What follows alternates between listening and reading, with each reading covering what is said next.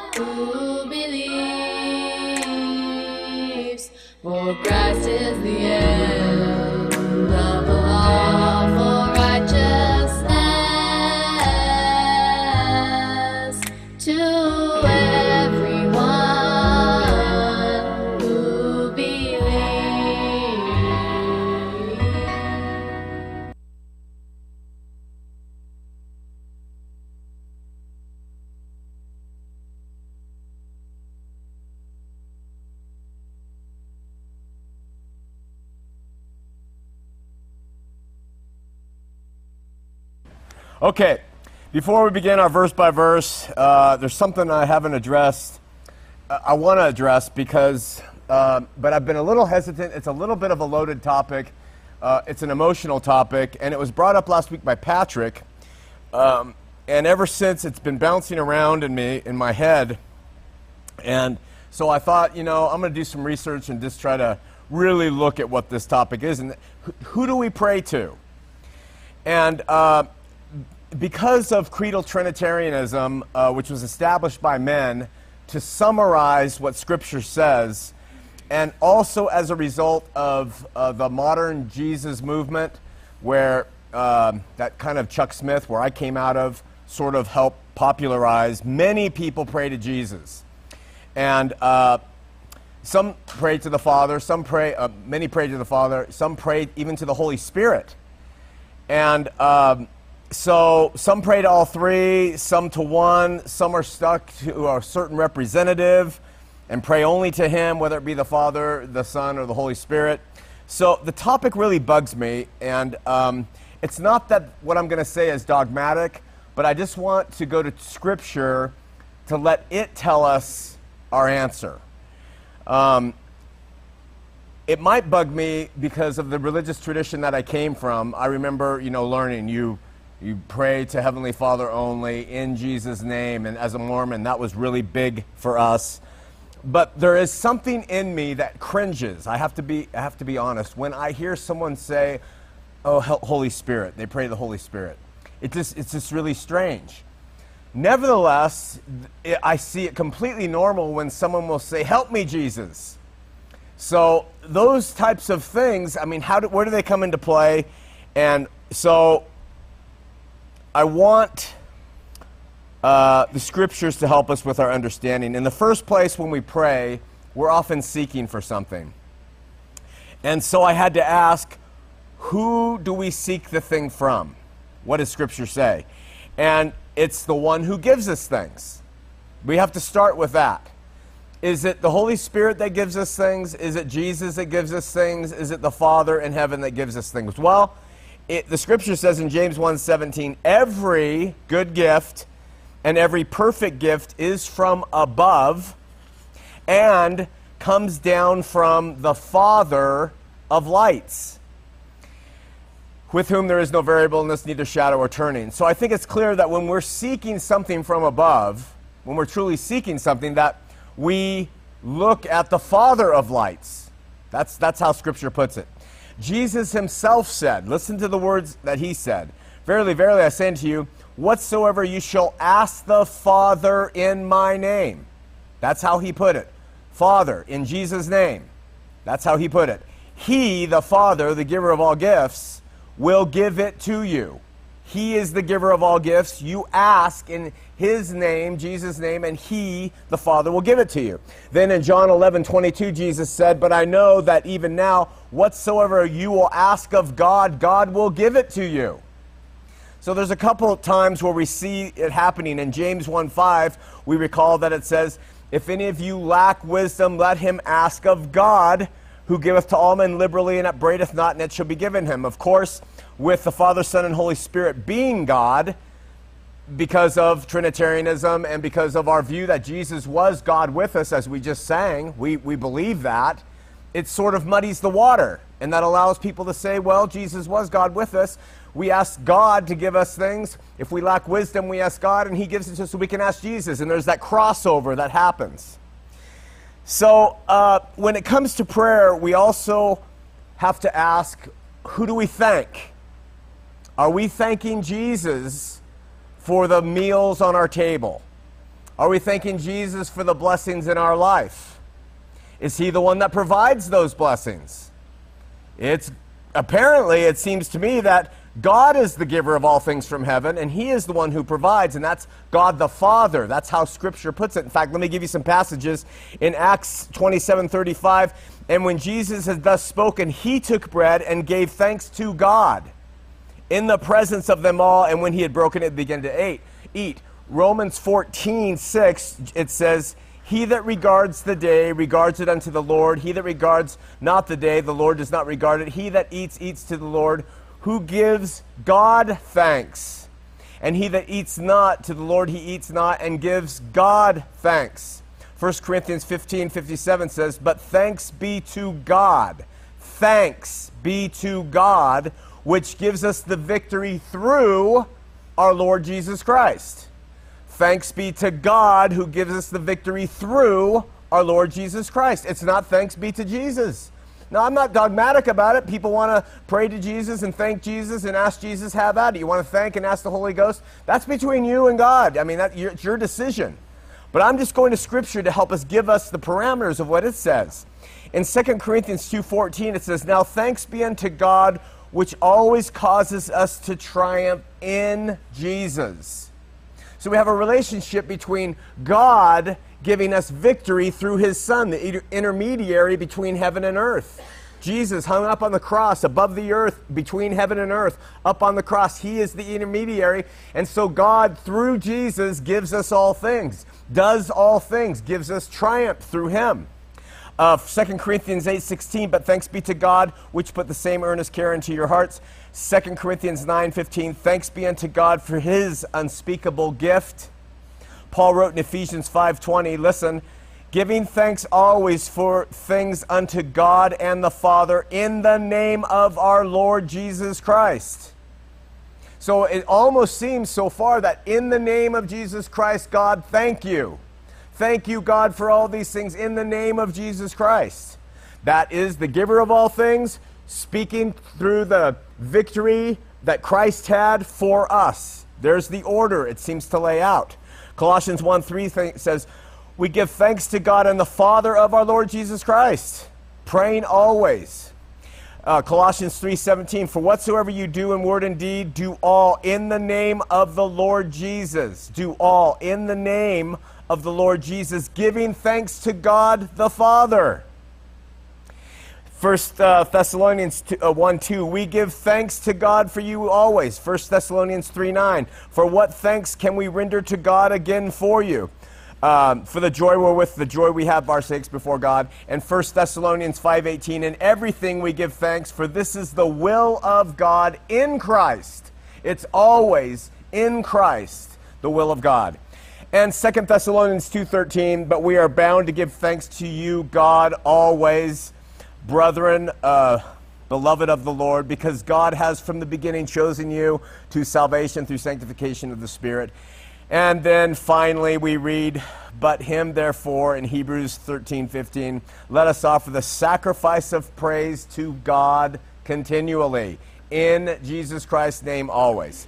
Now, I just have to say, nowhere in Scripture do we have an instance where someone asks Jesus or the Holy Spirit for anything, nowhere in Scripture are, do we find that we thank Jesus or the Holy Spirit for anything ever.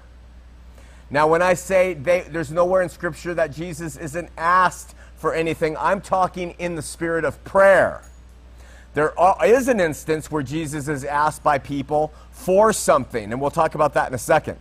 So it's always asking and thanking God the Father in Jesus' name by the Holy Spirit. That is how it is laid out in Scripture. So I would admit to you that that is probably the most direct biblical approach. Now, some may say, well, hasn't God given all things to Jesus? Hasn't He had the victory over all things? Everything's been placed in His hand. He has had the crowning victory, and that is true. That's what Scripture says.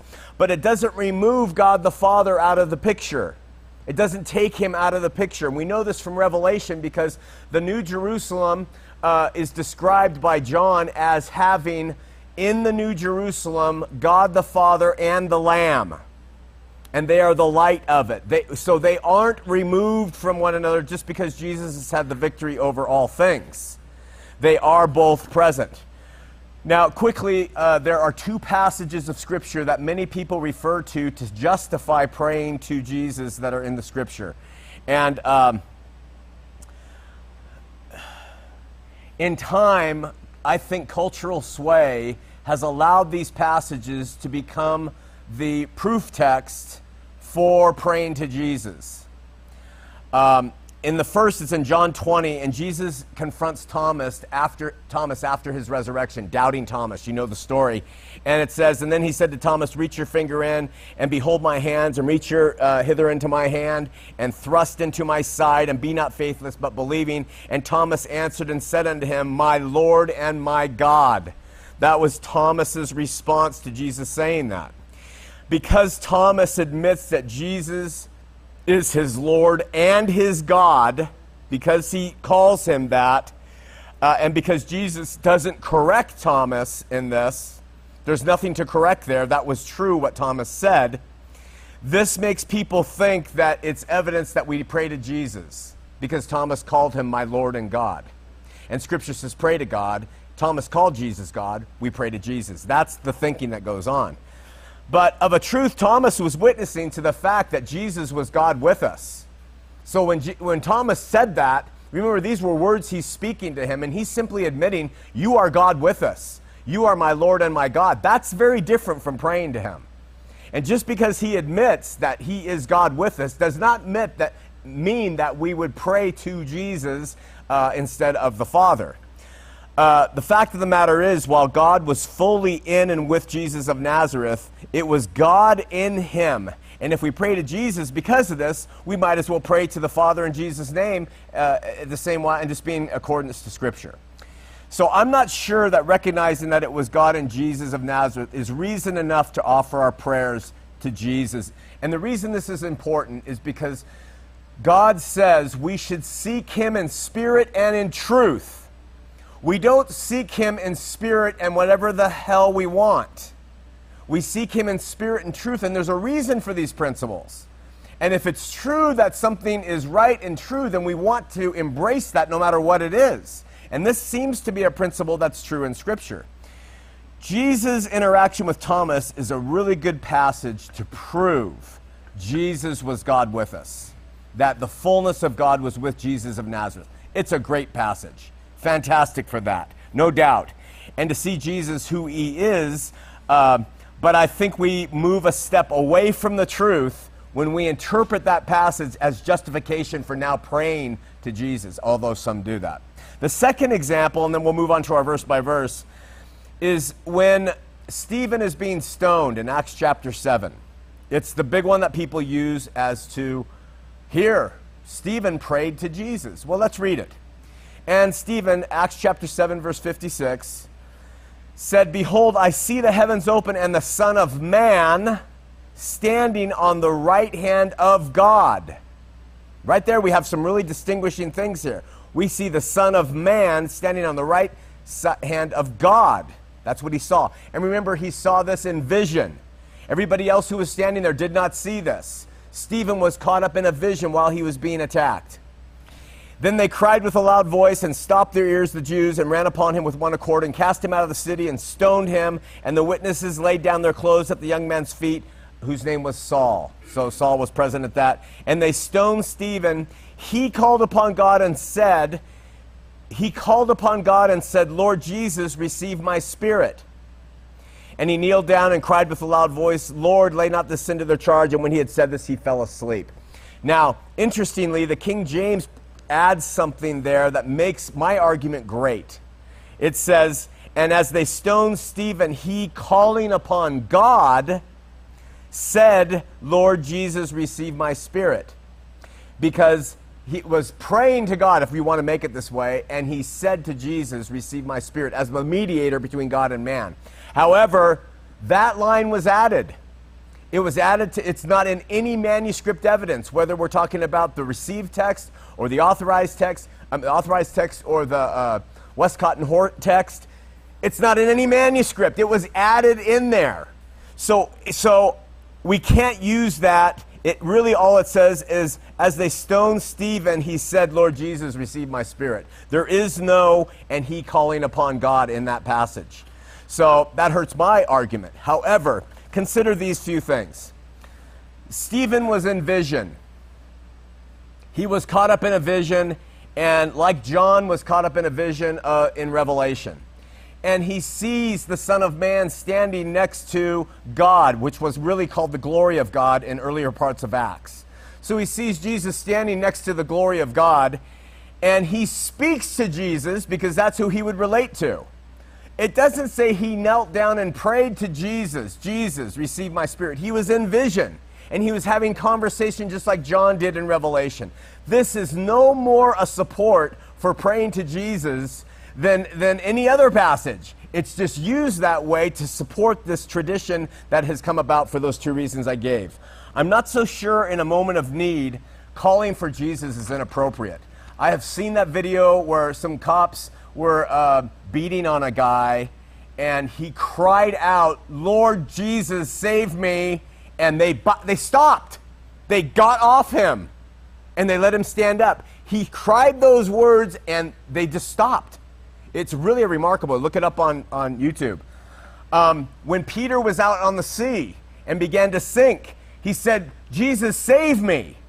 That is, that is appropriate. And John, I mean, uh, Stephen, when he's being stoned, saying, Jesus, you know, he calls out to him for, there's nothing wrong with that. We're not talking about that. We are talking about the prayers of thanks and asking. In Scripture, Jesus himself and the apostles affirm we ask God in Jesus' name. Now, having said all that, we're going to have some food in a while, and if someone oh, who decides to offer the prayer says, I'll offer it, Jesus, yeah, whatever. You know, but I'm just trying to tell you, we seek spirit and truth, and this is what Scripture says. Jesus has had the victory over all things, and uh, all things have been placed in his hands. He is our Lord, Savior, Christ, Redeemer, King. Absolutely. But he did it all to bring glory to the Father. He did it all to bring us and reconcile us to the, his Father, God, the Father. And if we lose that, I think we step aside a little bit from what Scripture tells us uh, clearly. Okay, Paul has been speaking again in Corinth about eating meats that has been sacrificed to idols.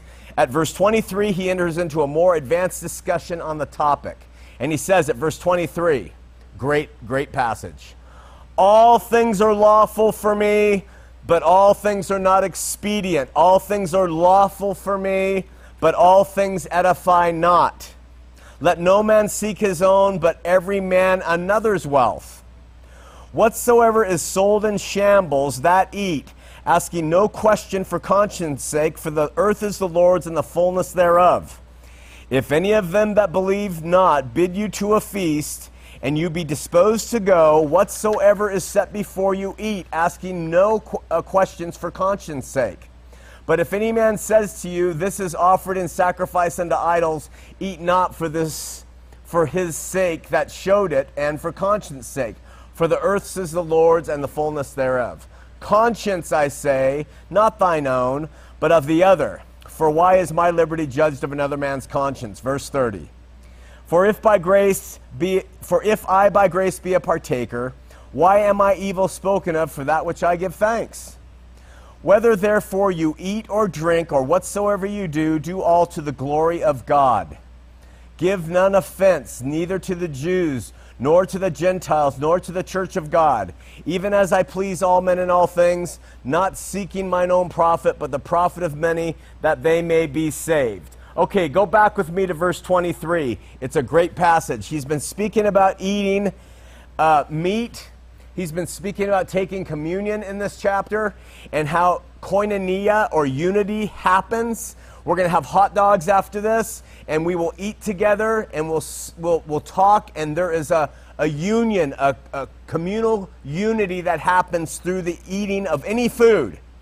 And so Paul has brought out why not do that with the communion of the Lord's table if you want to unify as believers? Don't go to idolatrous temples and eat with them. That's the problem, okay?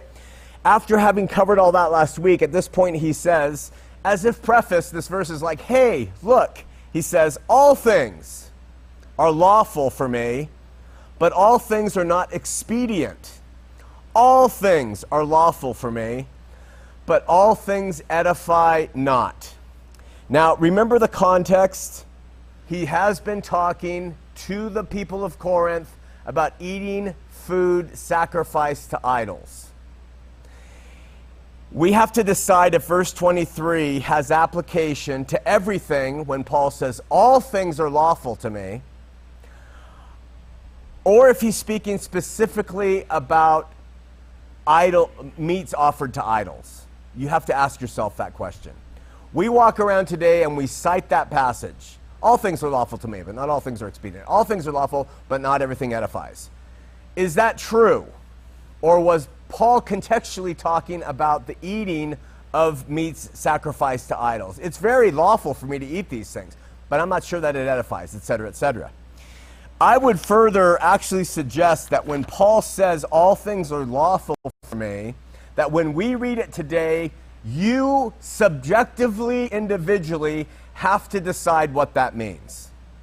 Because we're in an age where it is all done, the victory has been had, Jesus is the victor, that you are responsible before God for what is lawful to you, and you have to decide based off that verse if it edifies, if it builds, and if it doesn't, if it's expedient in your life. It may be lawful, but is it expedient? So we kind of have a hierarchy. First, is it lawful in your mind? There's some things that are not lawful in my mind to do. So therefore, I stop right there. Then, while it might be lawful, is it beneficial? And is, does it build? And is it profitable?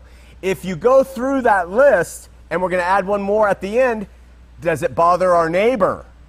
Wow. So then we have like a list of four things here. He starts off with all things are lawful, but then he adds a bunch of things to add in that to make our decision as to whether we participate in that or not. And I would suggest that's how we read it. In other words, when I repeat Paul's words and say, All things are lawful for me, I know for me that there are some exclusions to all in my life. There are exclusions. Uh, it is not lawful in my mind ever to hurt a child. It's not lawful. So all things are not lawful in my mind. I don't think it's lawful for anybody. Um, to abuse an elderly person, to murder somebody, not lawful. So we don't go zealot and say all things are lawful because we ourselves, by the Spirit in us, tell us no, there are some things that my conscience will not allow me to do. Um, subjectively applied, however, we are all in a position by the Holy Spirit to create our list of what is lawful for us and what is not. And we don't need a pastor or a religion to tell us this is lawful, this is not. You can do this, you can't do that. That's ridiculous. God gave us the Holy Spirit who dwells in us. That Holy Spirit teaches us what we can do, and that's why we have such a diversity of thought within the body denominations want to come in and say you must do this that that that this is lawful this is not this is and that is not the way god works in this day and age because of christ's shed blood. He moves into us walks with us is our god and we allow him by his spirit to move us to freedoms and liberties that other people may or may not possess. And, and if and if some will you sit down patrick? And if if come on. If somebody decides that was not very uh, uh, liberating of me, was it? Stand and scream, Patrick. Uh, so the, the point is, we,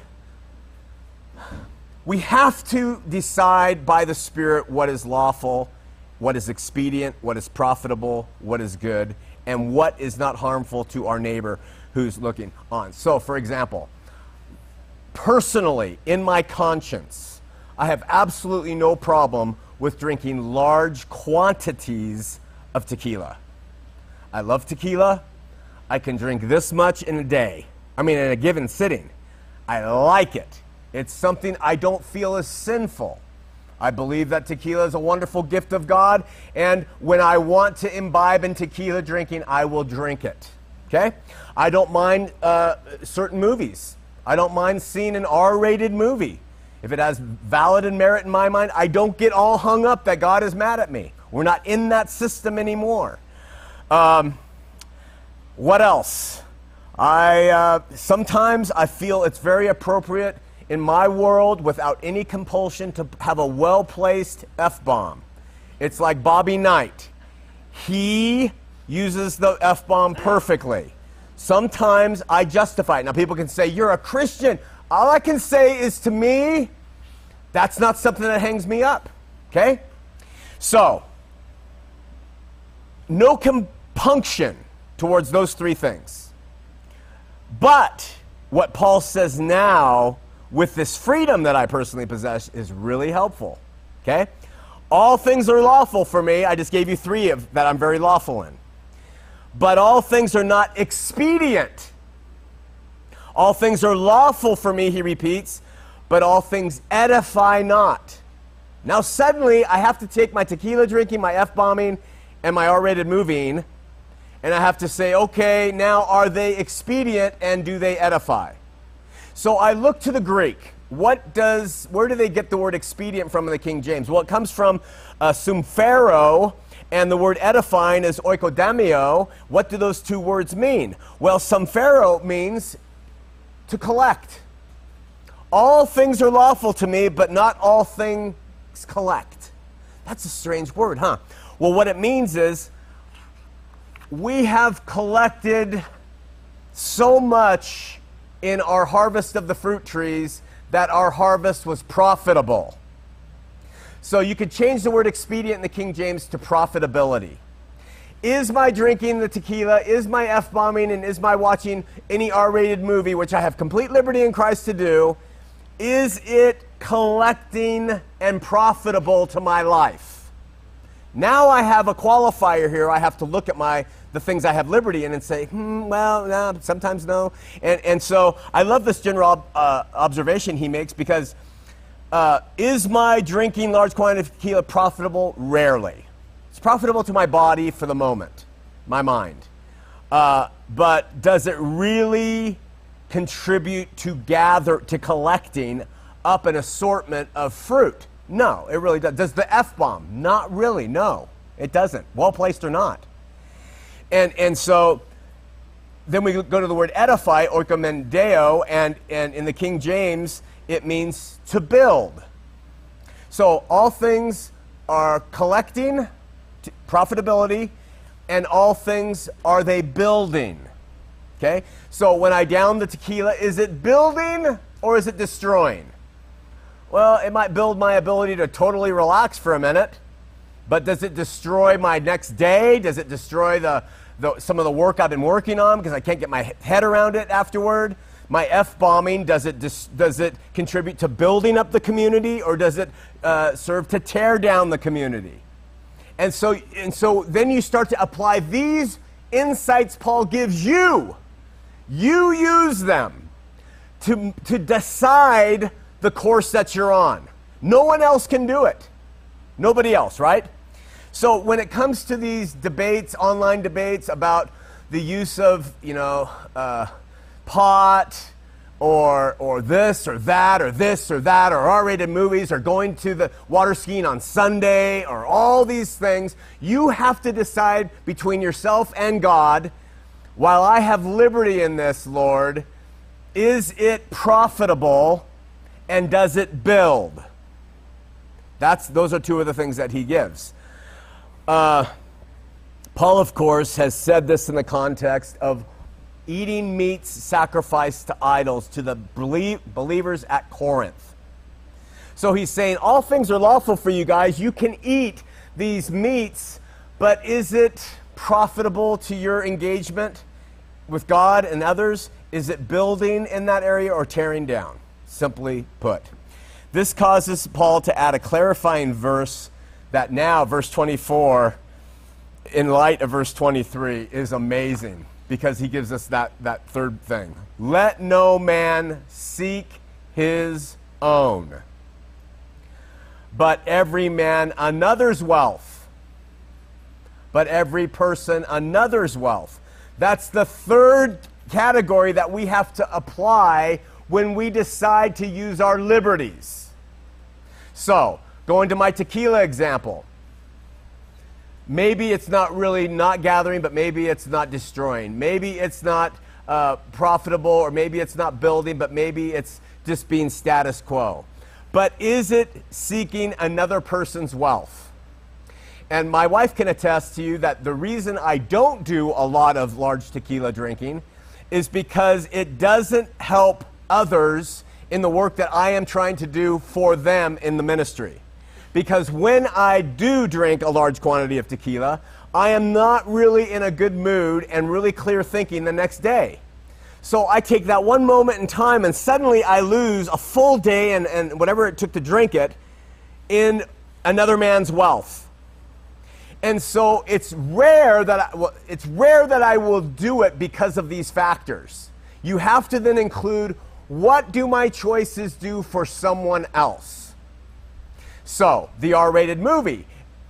I'll, you know, if I go and it's some lascivious, sexual driven, violent, horrible thing, and I'm sitting in there, and the congregates of the church or people who know the ministry come in and see me sitting there, is it for their wealth? Is it going to help them when they look at me as a, a parent Christian?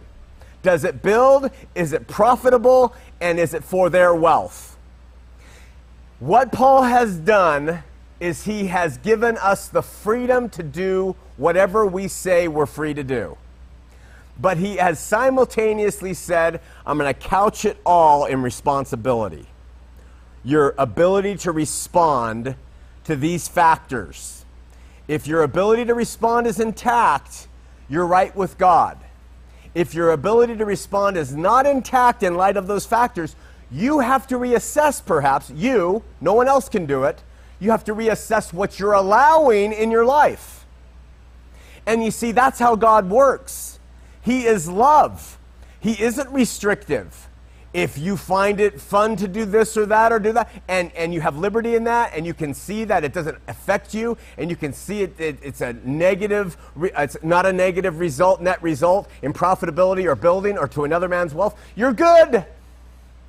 So that's the beauty of Paul is he knows how to lay out the liberty given to all, not throwing a law down upon us as a denomination, but then saying, but this is how I do it. All things are lawful to me, but not all things uh, uh, collect. All things are lawful, but not everything builds. And so I'm going to seek not my own, but another person's wealth in the things that I do. So he returns to the subject at hand at verse 25. Whatsoever is sold in the shambles. Remember, they would sacrifice a calf to an idol. Part of it would go to the priest or priestess, part of it would go to be burned, and part of it would be taken, the remainder, by the person who offered it and sold in the marketplace to people who wanted to eat it.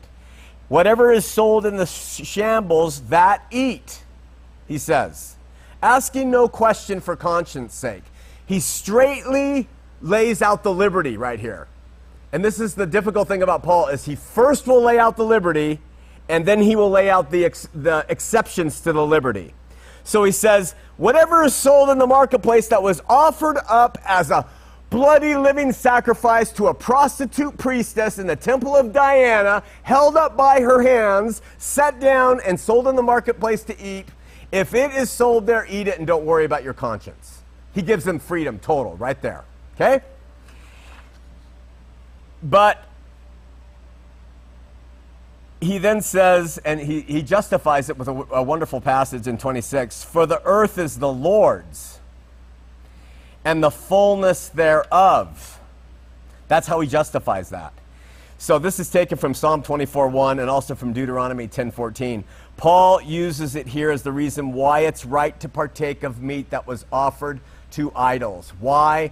Because the offering to a non-God idol does nothing to the meat. It does nothing to taint the meat. He's trying to get rid of the superstitions, right? And he says, "For the earth is the Lord and the fullness of the earth is his." So don't let the fact that something was used for nefarious means taint it in your mind. It is God's. So he makes this clear with them. The earth is the Lord's and the fullness thereof. And this allows them to step back from the fear of forbiddenness that comes with uh, things. And I think I've mentioned this before. There's a book by Robert Pirsig. Uh, I think it's Lila or Zen in the Art of Motorcycle Maintenance, where he points out that it, that at one time there was a church that had a little country church, and it was uh, uh, really well attended by the people there, and the church sold the building to a bar. And the bar owner opened up, and the city went nuts, and the people went nuts because that's the church. The, the, Paul would say there's no value in the material here. It has no connection. Stop making a big deal of it. It's all God's. Whether it's used for a bar or used there's no sanctification in these material things. Something's offered to an idol, you can buy it and use it for meat, go ahead, is what he says. All things are lawful, right? At this point, we've read, all things are lawful. We've read, seek every man's wealth, right?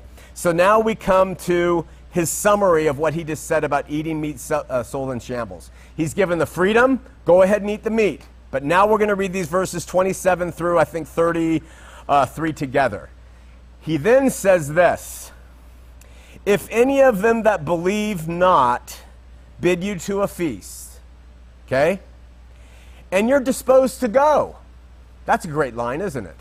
Someone invites you to a party and you want to go, he says. A non believer, by the way. If anyone that believe not bid you to a feast and you be disposed to go, whatsoever is set before you eat, asking no question for conscience sake. Asking no question for conscience sake. I remember when I was LDS, they used to, oh, they drilled these into our head. They told us so many stories of the LDS man who went to Japan to do the biggest business deal of his life, and he sat down at the table and they served a very, very, very small amount of sake. And the LDS man took the sake and placed it out away from him and said, I will not drink this. And how that ultimately he got the business deal because he showed he could stand for his principles. In reality, he probably would have lost the business deal because he insulted the Japanese. But they don't tell you that side. What Paul has said is for conscience sake, if it's set before you by a host, eat it. And I would suggest that means drink it. You know, you do, you, you're not offending anything by what goes into the mouth. It's your conscience sake doesn't matter in these material things. It's all the Lord's. Okay? We love to separate ourselves out by these things because it makes us feel holy. Paul is trying to tell us that's not the case. So he says, listen, if anybody who doesn't believe, that means they're a heathen, bids you to a feast and you're disposed to go, you want to. Whatsoever set before you eat, asking no question for conscience sake. Now listen to this next line. But if any man, now we juxtapose be, be, between you're being invited to a feast and suddenly there's a man. So I would say that the first one is a host of the party, and the second one is a person that is attending the party, not the host. And if any man say to you, This is offered in sacrifice to idols, while you're at the party, this meat here is sacrificed to idols, don't eat it because for uh, conscience sake. And then he adds that line for the earth is the Lord's and the fullness thereof. Um, so, what he's saying there is having firmly established that there's total liberty in Christ, but responsibility toward things that edify and build and for the wealth of other people, he now says, if any of them pagans or heathens that worship false gods in temples, if any of them that believe not Christ bid you to a feast and you're disposed to go, I love that line I felt like going. Whatsoever is set before you, eat, asking no question for conscience sake. That's a clear line. But, verse 28, if any man says to you, presum- presumably some guest there, if any man says to you, This is offered in sacrifice unto idols, eat not for his sake that showed it. Meaning, the point is for conscience sake. So he says, if you're at this party and another Christian comes up and says, hey, hey, hey, hey, Sean, that meat you're about to eat, sacrifice to idols. Don't eat it, Paul says, for that person. That's what he says. And then he adds a line for the earth is the Lord's and the fullness thereof. Now, I'm going to tell you something. That line is not in the best manuscripts. It's not in the Coptic. It's not in the Vulgate. It's not in the Syriac. It's not in the Arabic, uh, Arabic versions. That addition of for the earth is the Lord's and the fullness thereof. Someone added that into the manuscript evidence, and it doesn't make sense for it to be there. He says, listen, for conscience sake of the guy who pointed out that the meat was sacrificed to devils, obviously it's important to him or her don't eat the meat then. And we've covered this principle a couple times now through Paul. It's because you are doing something for the wealth of the other person. I am out with my family and I want to have a large quantity of tequila. I don't have to teach for a week. I don't have to prepare. I'm relaxing It's not going to destroy. I want to, uh, all roads are clear. And as I go up to order the tequila, up comes Patrick. You wouldn't do this, but up comes Patrick. I, Patrick would never do this. And he says, Are you ordering tequila? Sean? Pastor? Is, that's not tequila, is it? That's a, that's a spirit of demons. I would say, You know, Patrick, I was thinking of doing it, but I'm not going to do it. You're right. For his sake. And it's the whole principle of doing what is better for others. It's the simple golden rule. You do what is better for others instead of what you want. That's the key to it. Eat not for his sake that showed it, for conscience sake. Remember verse 29 conscience, I say, not thine own, but that of the other. And, you know, if we were able to do that, if we were able to, in our actions, consider the ramifications of our choices and actions in those ways, does it produce fruit? Does it build? And is what I'm going to do to the wealth of another person or to their detriment? That's the golden rule in living in living color. And it's not put down through any law. It's all put down through your conscience and how God is working through you by your spirit to love other people first. That's all it really is. For why is my liberty judged of another man's conscience? That's added there. And it is one of the most difficult lines in this chapter, if not the New Testament, because Paul has been talking about the liberty we have, the liberty we have. And he's talking about now thinking of another uh, person's wealth. He's talking about doing things that build. He's talking about doing things that produce fruit. And now he adds a line that seems to be saying, I have my own conscience. I can do what I want. For why is my liberty judged of another man's conscience? He adds there. And you know what? I'm just going to say it. We don't know why it's there. I looked at the scholars going back. There is hypothecation from everybody as to why Paul said that. I'm not going to spend a lot of time on it. I don't know why he said it. It sounds like he was preaching all these things and then suddenly he adds, but dang it, who why is my liberty judged of another man's conscience? The best I can do with it is to say, he's saying, I have the liberty to do this thing. I'm at the party. The guy tells me that's offered to devils. I'm not going to do it for his wealth, but there's a rhetorical question but why is my liberty judged of another man's conscience? That, that's all I can get. Let's go to the next verse because it might add some understanding. Whether, therefore, oh, verse 30, for if by grace, for if I by grace be a partaker, why am I evil spoken of for that which I give thanks? For if I by grace be a partaker of this meat, why am I evil spoken of for that which I give thanks? And then he says, whether therefore you eat or drink, and whatsoever you do, do all to the glory of God. And he summarizes it with a fourth way to judge your actions. Is it for the glory of God? Now, this has been sort of a heavy discussion because it really throws down on our liberties uh, as believers. And it makes you think that you have, you have to establish uh, righteousness through your through all your actions in order to be loved by God because you got to go through this litmus test of what you do.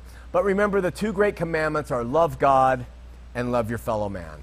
And we could step back, avoid everything I've said, and just summarize. What Paul says is when it comes to anything you feel free in doing, ask yourself does it show love to God and does it show love to my fellow man?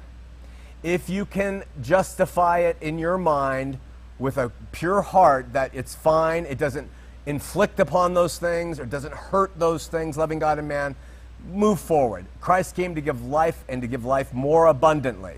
It's not a restrictive thing, but it certainly does cause us for things that are harmful to both us and the people we love and people around us to say, Am I in harmony with loving Him first and loving others second?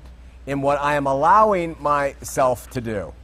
He ends with, Give none offense, neither to the Jews, nor to the Gentiles, nor to the church of God, even as, as I please all men in all things, not seeking my own profit, but the profit of many that they may be saved. And I think that's a wonderful summary. That, that was Paul's ambition, that all these things get in the way, what's going to be profitable, that other people can know Jesus. Sometimes it might be that you go to the R rated movie because a friend asks you to. Sometimes it might be that you uh, let yourself have the thing that you allow yourself to have in the tequila or whatever it is because you're with somebody. Remember, Paul says, I become all things to all men that I might save some. So there's great liberty, and the real step back cause or purpose that we can take away from this really is um, are you using your liberty in Christ to love God and to love others, or are you using it for yourself? Only you can judge that. That's between you and God. It's not for anyone outside to say. You know, and you'll be responsible for the choices you make. And I think that's kind of the summary of what he's talking about is, um, you know, what have we done so that we can reach others with this love that God has given us? Next week, we're going to enter into chapter 11, and it starts to get really good because Paul is going to talk to us about men and women and hair. And uh, we're going to see clearly how there are parts of the New Testament that probably don't fit today, and chapter 11 is one of those. All right. Questions, comments? Front row. This is David. David. Hello. Hello. Uh, there's a couple of things. Um, first of all, regarding the where you started with, with praying to God. Mm. If we remember when Christ was on the cross and the the the curtain was rent in half to give direct access to God. Do. Uh, so that we did not have to go through the priest and the, all of the things. So Jesus opened that door for us. So just as a, an Love that. addition to that. Thank you. Uh, on this, the other thing is when he being invited to the party. Um, this is an example, could be an example where Paul says, "I am all things to all people," too. I become all things. So he can go to the party and participate in these things, and by participating in them, he can open dialogue with them. Uh, only when somebody's there to be offended would be the reason to not do that. Right. So anyway, just thought I'd throw that in. Very good. And I would add, beware that you don't use, remember he says, don't let your liberty become licentiousness. He adds that in another place in Scripture. And, and just to give a caveat, if I was invited to go to a Playboy Mansion party and I said, I'm going to share Jesus, it would not be wise. This would not be all things are lawful, but all things are expedient. You would have to self regulate to know when you can be all things to all people and when you can't. And you know, we all know what line to cross over or what line to step back from. So that's a great point, David. Thank you. Patrick. Hi, Sean. How are you today? Patrick, I'm fine. How are you? Fabulous. Um, so, on that notion of praying to the Father or to Jesus, I pray to Jesus, and so, and and I have a purpose in doing that. And let me explain, so that people can know, uh, and maybe uh, they can think about this if they want to pray to Jesus or not. It's their liberty. But I prayed to Him when I left Mormonism and was questioning Mormonism uh, heavily. I thought I had a thought one day. Why can I thank the man? I'm thanking the Father for sending His Son, but why can I thank the man that actually did the work on the cross? Okay. So that's my line of thinking. He's my advocate, and Jesus says, um, "He honors the, he honoreth me, honoreth him that sent me." So when I honor the Son, I'm honoring the Father, Jesus, when I look at Jesus, I'm, I'm thinking of the Father because Jesus is the exact image of the Father in every attribute. And I don't know if he looks, but I mean, it, you see my what I'm I saying? see your point. So I pray to Jesus, and He's my advocate, and uh, the Father who dwells in Jesus, whether He still has a body or not today, but the Father who dwells in Jesus hears my petitions, gives me. He's the Father of lights, who gives all good gifts, and He blesses me. I believe through His Son, which I interpret uh, to His Son to be the Holy Spirit today. And I would say my hands are off on whatever you choose to do, brother. And you follow God and Christ by the Spirit, and that is your deal. Go with it. Whatever, however you feel. I just had to give the scriptural Yeah. presentation. And Jesus also said, if you ask me anything, if you ask me anything in my name, I will give it to you. does he say, I will give it to you, or does he say, my Father will give it to I you? have to look it up. Thank you for citing scripture and not being exact. No, I think I was exact though, but let me look it up. Ask me anything in my name and I will give it to you? yeah, I don't think so. I will I'll bet you a Del Taco lunch on that one. Deal? I am free in Christ to bet. Deal? Well, I don't bet on the scriptures, but I'll, Oh. but I will buy you a lunch because I love you. All right, all right. Uh, I tell you what, if I win, you don't have to buy me lunch, but if you win, I have to buy you lunch. okay, That's a Christian bet. yeah, okay. All right, and, brother. and I like how free we are. See, we can get tattoos. All things are lawful. Tattooed. And people ask me all the time at work about my cross and what it means to me, and I share Jesus, and to You're him free gets, in Christ, he gets the glory. If anyone wants to see someone free in Christ, talk to Patrick. I love you, Sean. Love you too. God bless. God bless you. Yes. What you was saying about praying to God the Father or Jesus Christ, Holy Spirit, I believe in all three. And uh, I wanted to say there's protecting names. Name Jesus has a very protecting name because he's protected me from a guy that attacked me one time. And when I said that particular in Jesus' name, I command you, let go, leave me. They let go, and the evil spirit left the person too.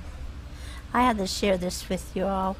But God the Father, Jesus Christ, Holy Spirit, I had all three of them. All right, sister, love that. And I remember that story, and that was very impactful on your life, wasn't it? Okay, Sean, I found one scripture, one passage that I just want you to clarify. Yeah. Who is Paul talking to? Who is he praying to in 2 Corinthians chapter 12 when he's uh, describing this thorn in his flesh that's been plaguing him?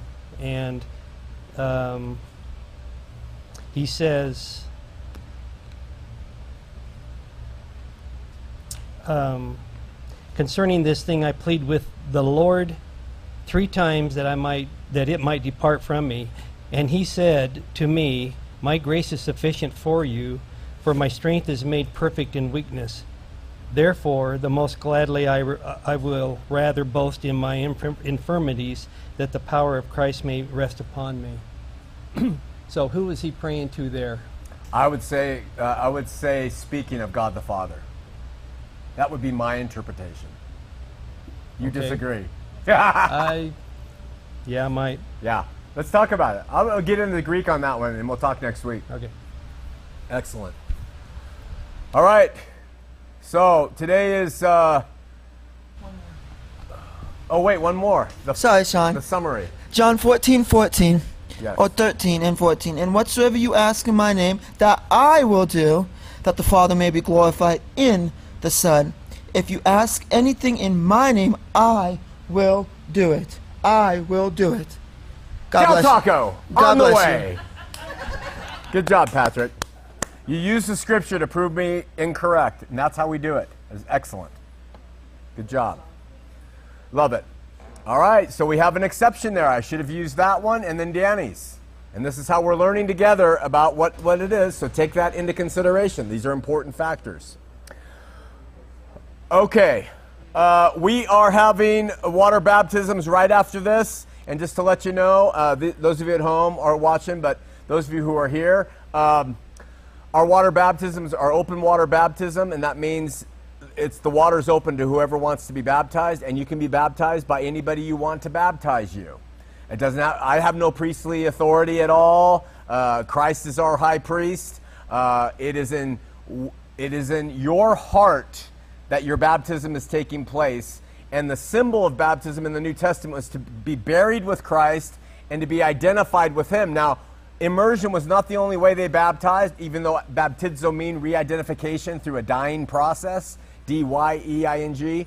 So, uh, D Y I N G. So, the, uh, we have had people who are sprinkled in the past at different places. We've had immersion, of course. I think it's a great symbol of being buried with Christ in his resurrection and being raised to new life. And that's why we do it. That's why we have that big cattle trough. But whatever, again, whatever way you want. Now, because of the Great Commission in Matthew 28, people say we baptize in the name of the Father, Son, and Holy Spirit. That is one of the spurious lines in Scripture. Uh, and, uh, and the reason we think it's spurious is because we never see the apostles baptized in that manner. The apostles baptized in Jesus' name only after that. However, I baptize in the name of Father, Son, Holy Spirit because it's a tradition, and that's how people like it. You want to be baptized in Jesus' name only? Fine. Remember, there's no magic in the person baptizing, there's no magic in the water. The magic is in, or the faith is in, your heart toward God. And what you're saying is, I am showing the people in my community here, I am telling God, I want to be identified as if my cloth is red and I'm being baptized into a vat of bleach and I'm going to come up white with Christ. It's an identification that you are making, that, and, and that's why we do it. So uh, let's pray and let's go on, and then we'll cook, start up the fire. And uh, then Wendy also, if you're going to be baptized, tell Wendy where are you, Wendy? She has these certificates, and of course, being the uh, orderly religion that we are, I've blacked out the old date and I've blacked out an old name on the certificate. But we'll write your name on that thing and put a date on it and give it to you as a memento from campus.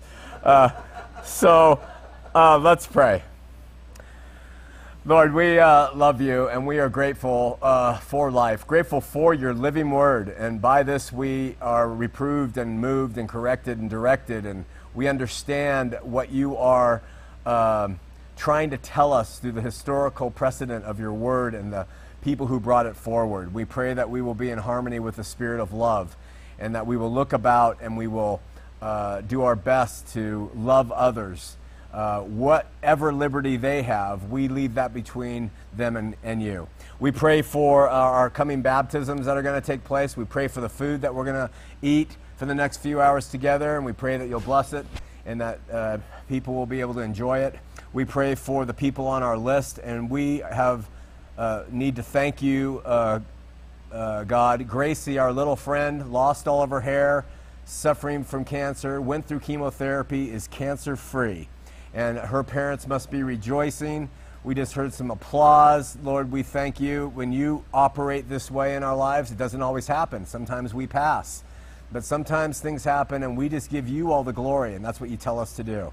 We pray for Annette, who is in her last days, and cancer is in her back, and her family needs peace and comfort, and we pray you'll comfort her and bless her. We pray you'll bless our sister Christy Johnson and her sister, who has had such a difficult life, who is now passing from brain cancer and uh, presently. And we just pray that you'll comfort uh, Kathy and her brain cancer and the rest of the Johnson family in Southern California who are watching their sister pass. We pray for Robert, who has three types of cancer, recovering from kidney surgery. Diana, hips and knees and sh- shoulders, her whole body is racked with pain. We pray for healing and peace of mind. Liz and her knee replacement recovery. Diane, kidney stones and other issues. Amy, migraines causing numbness and pain. Uh, Myrna, who's had a hip replacement, has just rounded the corner with health. She's older, and so it's taking time for healing, but her pain is not as bad. Bless Grant as he takes care of her. Help our sister Barbara, who lost Scott suddenly to a stroke two weeks ago, and she's been mourning and absent from us in many ways, and we just pray your strength be upon her. And of course, everybody else, anybody else who is in need, Lord. We're gathered together as believers. We seek your blessings upon people of all faiths, all walk, that your hand will be discovered in their lives, that they will see you actively moving, and that they will pursue you. And Lord, we pray specifically for those who don't know you, who have not been born again of the Spirit. Maybe they're people who have followed religion or people who have followed philosophy or the ways of the world in their life, and they're in bondage to these traditions. We pray that they will be free by your Holy Spirit, that they will go to you and ask Jesus into their lives, into their hearts, and that he will move strongly into them. By your Spirit, Father, we ask these things. We thank you for your Son, and in his glorious name we say, Jesus, amen. amen.